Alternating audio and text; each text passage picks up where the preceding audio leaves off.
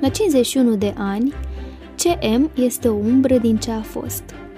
O umbră care a scăpat de un cancer pulmonar, dar pe care doar cancerul oral o mai desparte de țigările de care a fost nedespărțit 44 de ani. Înghite cu greu, chiar și saliva, și este mereu sete.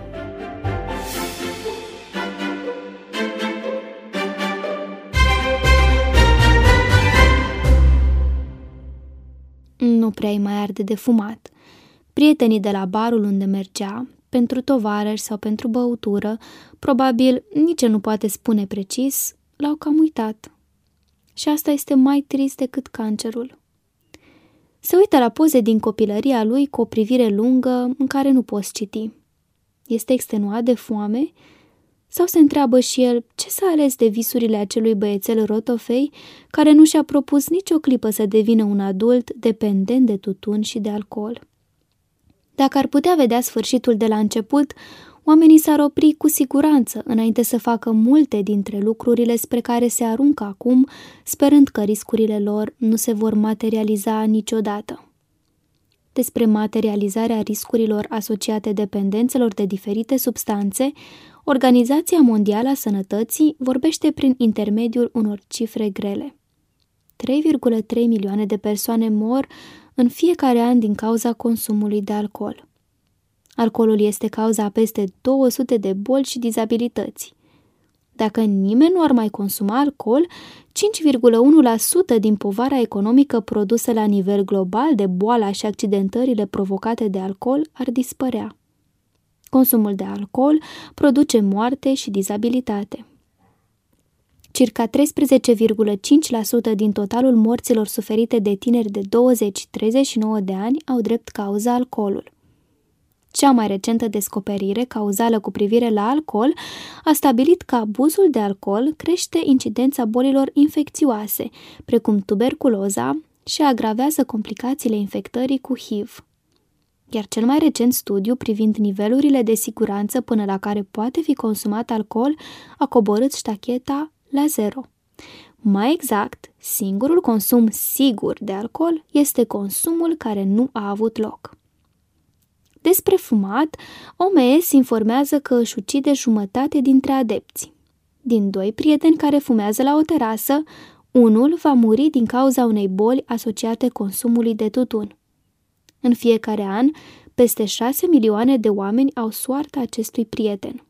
Alt milion are soarta tovarășului nefumător, dar care se întâmplă să stea la masă și să se îmbolnăvească din cauza fumatului la mâna a doua. Se estimează că ar exista 1,1 miliarde de fumători la nivel global și că 80% dintre aceștia se află în țări cu venituri mici și mijlocii.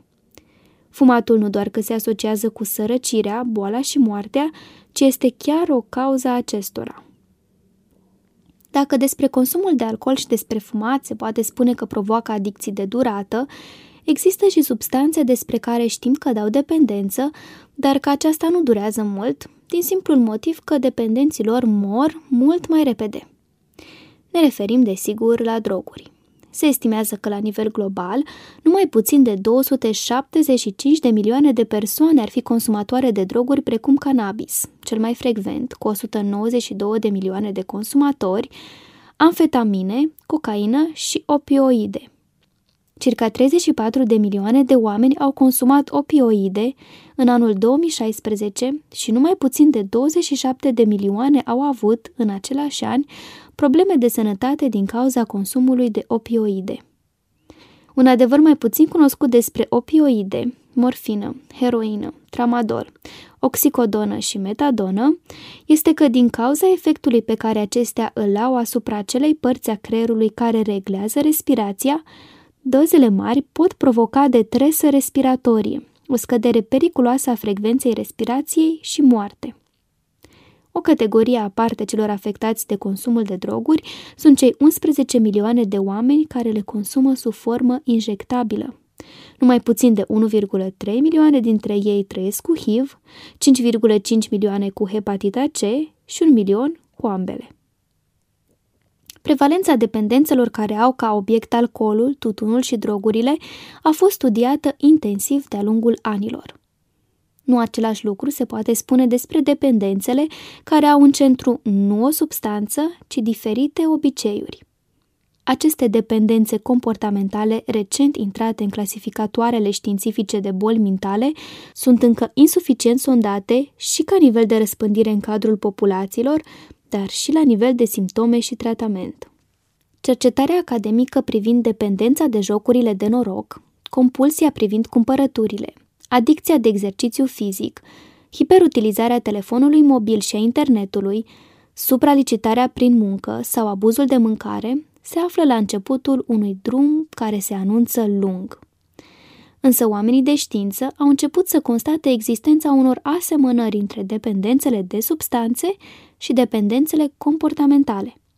De altfel, criteriile de diagnosticare a dependențelor comportamentale au fost recent aliniate cu cele ale tulburărilor provocate de consumul de substanțe adictive. Consensul printre specialiști este că atât dependențele de substanțe, cât și cele comportamentale au în comun simptomele de sevraj, creșterea toleranței, continuarea dependenței în ciuda faptului că rațional consumatorii știu că acestea le face rău și de a renunța la dependență și riscul recăderii după întreruperea dependenței.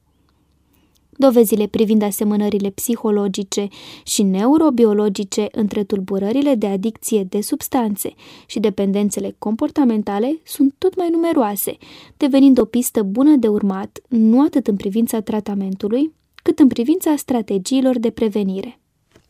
Coordonatele prevenției Că vine vorba de dependența de alcool, de tutun, de droguri sau de diferite dependențe comportamentale, orice adicție are la bază o constelație de factori. În general, cu cât o persoană prezintă mai mulți factori de risc, cu atât este mai predispusă să dezvolte o anumită dependență. Reversul este și el valabil. Cu cât o persoană beneficiază de pe urma mai multor factori protectori, cu atât riscul dezvoltării dependenței este mai redus. Specialiștii plasează pe lista factorilor de risc comportamentul agresiv în copilărie, lipsa supravegherii din partea părinților, lipsa abilităților de relaționare socială, experimentarea anterioară cu obiectul unei dependențe, disponibilitatea obiectului dependenței și apartenența la o comunitate socială cu posibilități materiale reduse. Ceea ce acționează, în schimb, ca un înveliș protector este capacitatea de a exercita autocontrol, un sprijin și o supraveghere consistente din partea părinților, cultivarea unor relații sociale pozitive, notele bune la școală, politicile împotriva diverselor substanțe care provoacă dependență și resursele comunitare. Acționarea pentru limitarea factorilor de risc și potențarea factorilor protectori este o soluție intuitivă, însă se ridică întrebarea în ce fel s-ar putea concretiza această acțiune. Răspunsul diferă în funcție de entitatea care se află în situația de a răspunde. Cheia strategiilor de prevenire a dependențelor se află în mijlocul unei echipe formate din părinți, educatorii din sistemul formal de educație, arhitecții politicilor publice și grupurile de tip comunitar, mass media, ONG-urile, bisericile. De la aceștia așteptăm în general să conlucreze pentru a crea o atmosferă socială atât de sănătoasă încât să fie incompatibilă cu adicția, fiindcă fiecare poate contribui semnificativ la prevenirea dependențelor. Un model de bună practică vine din Islanda, țară care a creat și implementat cu un succes exemplar un program dedicat prevenirii consumului, nu doar a abuzului, de substanțe în rândul adolescenților. Modelul islandez s-a fundamentat pe cele mai actualizate cercetări științifice în domeniu, fiind ceea ce specialiștii numesc o abordare comprehensivă, bazată pe dovezi, și a raliat profesioniști în domeniul politicilor publice, cercetători în științe comportamentale, practicieni în asistența socială și rezidenți din Islanda. Islanda, dovada că se poate. În anii 90, la începutul anilor 2000, consumul de substanțe adictive printre adolescenții de 15 și 16 ani a crescut în numeroase țări europene, iar Islanda nu a făcut excepție. Proporția elevilor de clasa a 10 care fumau zilnic crescuse de la 15 la 22% doar între 1992 și 1998. Procentul consumatorilor de hașiș crescuse și el în rândul adolescenților de la 7 la 17% în aceeași perioadă. În privința consumului de alcool, nicio țară din Europa nu înregistra un consum mai ridicat în rândul adolescenților decât Islanda, care se înscria într-un veritabil trend nordic al alcoolismului. Circa 42% dintre adolescenții Islandei mărturiseau într-un sondaj citat de Mosaic Science că se îmbătaseră măcar o dată în decursul ultimei luni. În consecință, Islanda avea și cea mai mare rată a accidentelor produse de adolescenți sub influența alcoolului. 14% dintre adolescenți trecuseră cel puțin printr-un astfel de incident. Fiindcă programele informative din școli păreau că nu dau roade, psihologii au parcurs drumul invers și au privit nu la caracteristicile tinerilor fumători, ci la ale celor care nu fumau. Părinții acestora petreceau mai mult timp cu ei, iar adolescenții erau implicați în diverse activități extrașcolare și nu ieșeau noaptea târziu în oraș. Așa că guvernul a luat măsuri ca să încurajeze pe toți adolescenții să se implice în activități plăcute și sănătoase. A subvenționat cluburi de muzică, dans, sport și artă pentru ca tinerii să ia parte la activitățile unui grup în care simt că aparțin. A introdus o alocație familială de aproape 300 de euro pe an pentru activități cu copiii. Școlile au introdus cursuri pentru părinți pentru a învăța să petreacă timp de calitate cu copiii lor vânzarea de alcool tinerilor sub 20 de ani și vânzarea tutunului către tineri sub 18 ani au fost scoase în afara legii. Iar tinerilor sub 16 ani le-a fost interzis prin lege să mai iasă noaptea târziu pe stradă. Iar aceste măsuri simple nu au întârziat să aibă rezultate. În 2012 deja, 42% dintre adolescenții de 15 și 16 ani făceau sport cel puțin de 4 ori pe săptămână. Numărul adolescenților care raportau că petreceau timp cu părinților și în timpul săptămânii, nu doar în weekend, s-a dublat. Numărul adolescenților care spuneau că se îmbătaseră măcar o dată pe parcursul ultimelor luni a scăzut cu 90% și doar 3% dintre adolescenții de 15-16 ani mai fumau. În prezent, adolescenții islandezi au cel mai curat stil de viață dintre adolescenții europeni. Principii protectoare – Programul islandez a avut în centru adolescenții și a avut succes pentru că a atacat problema din mai multe unghiuri, adaptând permanent instrumentele de lucru la caracteristicile publicului țintă. Aceleași măsuri nu vor da roade într-un program de prevenție adresat adulților, fiindcă impactul factorilor de risc și potențialul factorilor protectori variază foarte mult, odată cu vârsta publicului țintă.